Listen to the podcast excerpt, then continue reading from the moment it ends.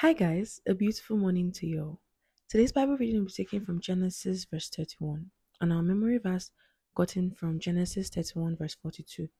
Unless the God of my father, the God of Abraham and the fear of Isaac had been with me, surely now he would have sent me away empty handed. God has seen my affliction and the labor of my hands. Let's take a few moments to actually Spirit open our eyes, open our ears, and open our hearts to hear what the Spirit of the Lord is going to be saying to us today. Now Jacob heard the words of Laban's son, saying, Jacob has taken away all that was our father's, and from what was our father's he has acquired all this wealth. And Jacob saw the countenance of Laban, and indeed it was not favorable towards him as before. Then the Lord said to Jacob, Return to the land of your fathers and to your family, and I will be with you. So Jacob sent and called Rachel and Leah to the field to his flock. And he said to them, I have seen your father's countenance, that it is not favorable towards me as before, but the God of my father has been with me. And you know that with all my might I have served your father. Yet your father has deceived me and changed my wages ten times. But God did not allow him to hurt me.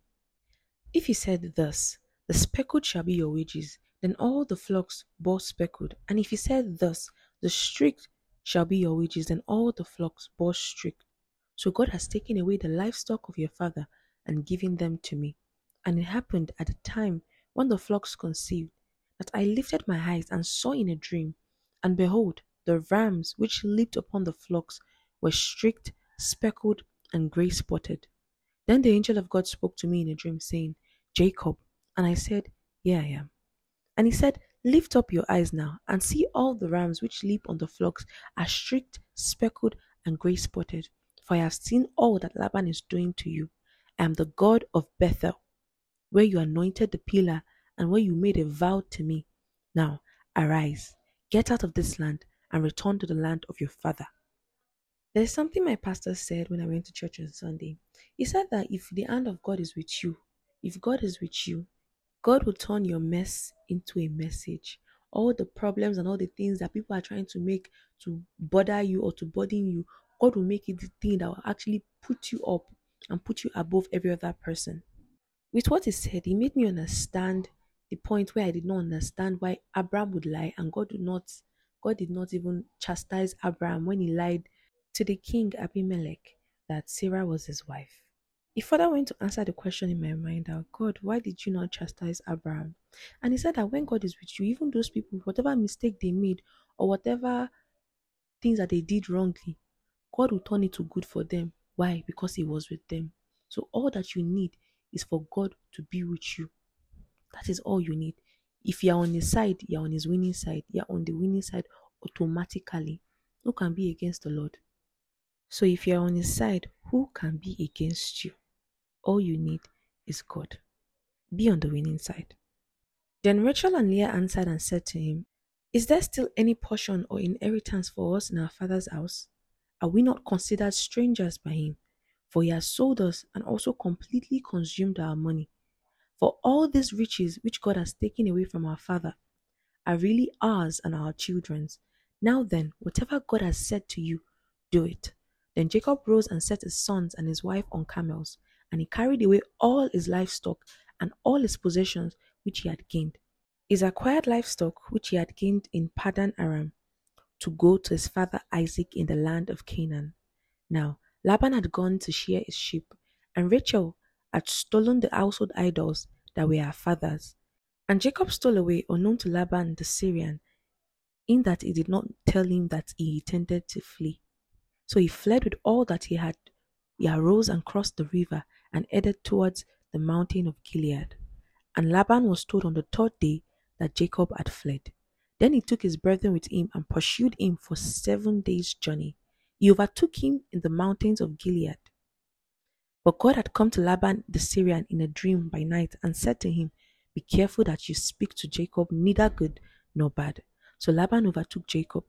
Now Jacob had pitched his tent in the mountains, and Laban with his brethren pitched in the mountains of Gilead. And Laban said to Jacob, What have you done? That you have stolen away unknown to me and carried away my daughters like captives, taken with the sword. Why did you flee away secretly and steal away from me and not tell me? For I might have sent you away with joy and songs, with timbrel and harp. And you did not allow me to kiss my sons and my daughters. Now you have done foolishly in so doing.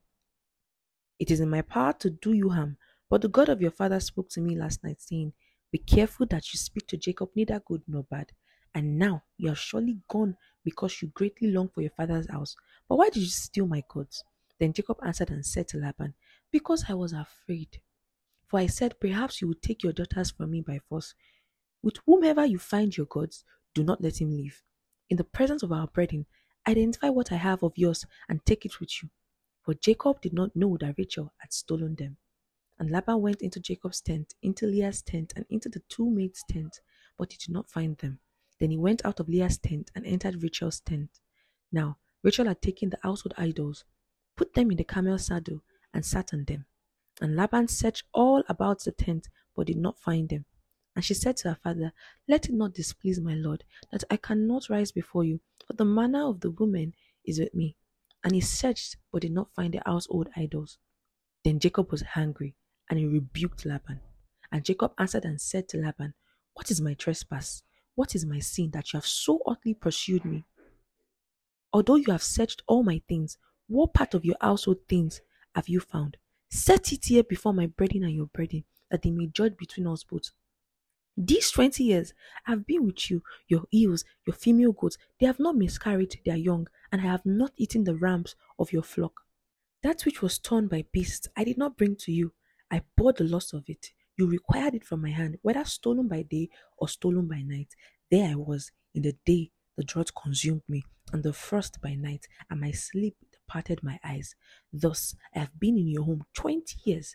I served you fourteen years for your two daughters, and six years for your flock. And you have changed my wages ten times. Unless the God of my father, the God of Abraham, and the fear of Isaac had been with me, surely now you would have sent me away empty handed. God has seen my afflictions and the labor of my hands and rebuked you last night. And Laban answered and said to Jacob, These daughters are my daughters, these children are my children, and this flock is my flock. All that you see is mine. But what can I do this day to these my daughters or to their children whom they have born? There's something someone told me one time that the time to talk will come. Don't worry. And this was that time for Jacob. Jacob had endured so many things. He had experienced so many things in the, la- in the house of Laban. He did not complain or did not murmur. He kept doing what he knew how to do. He served them with all his might and all his strength. And then now was the time when Jacob could speak. Your time to talk is coming. Just keep doing good. Just keep following the word of God and being you. And at that time, when you are talking, nobody will be able to speak against you or raise their voice against you because it is your own time to talk. We move on. Now, therefore, come, let us make a covenant, you and I, and let it be a witness between you and me. So Jacob took a stone and set it up as a pillar.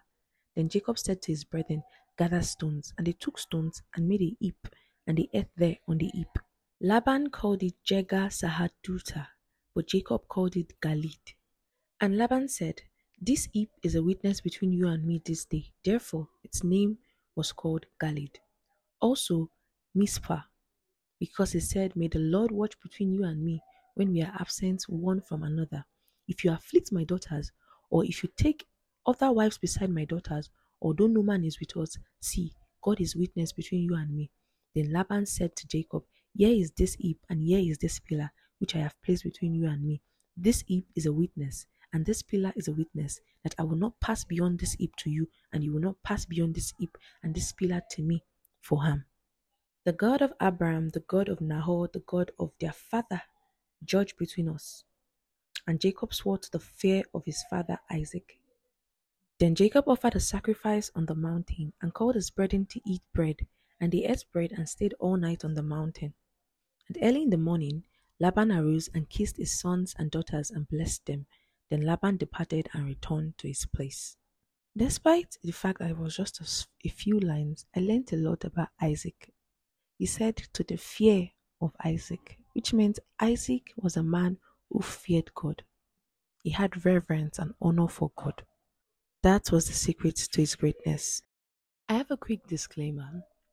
What I mentioned about Abraham, I didn't mean that because of you are not a prophet or because you're giving your life to Christ, you should not start living your life recklessly and breaking the rules of God. That doesn't make any sense and that doesn't add up according to what the Bible says. I meant what I said when I said if you are with God, you're on the winning side, but it is very, very possible to fall from grace. I believe that God checks the intentions of the heart. Abraham did what he did out of fear. If you do this with understanding that this is sin and this is not what you're supposed to do, but because you know that on the winning side is with God's side, so because you're on the winning side, you should not start breaking the rules of God. Um, God is no respecter of person. There's something I know that is very consistent with the character of God in my encounters with Him and in the things I've read in the Bible. It might have not been recorded about Abraham, but I know that Abraham reaped what he sowed. Because you know the way of the Lord and you feel like, okay, I've sinned against God, I'm quickly to ask for forgiveness. Bro, you are going to reap the fruit of what you sow, whether you ask for forgiveness or not. The forgiveness covers you from internal destruction, but it does not cover you from the seed and harvest thing that God had already put down from the beginning of time. I hope you'll understand now. This is how we end today's Bible study. I hope you guys have a great day filled and inviting the Holy Spirit into your daily activities. I love you, and Jesus loves you even more.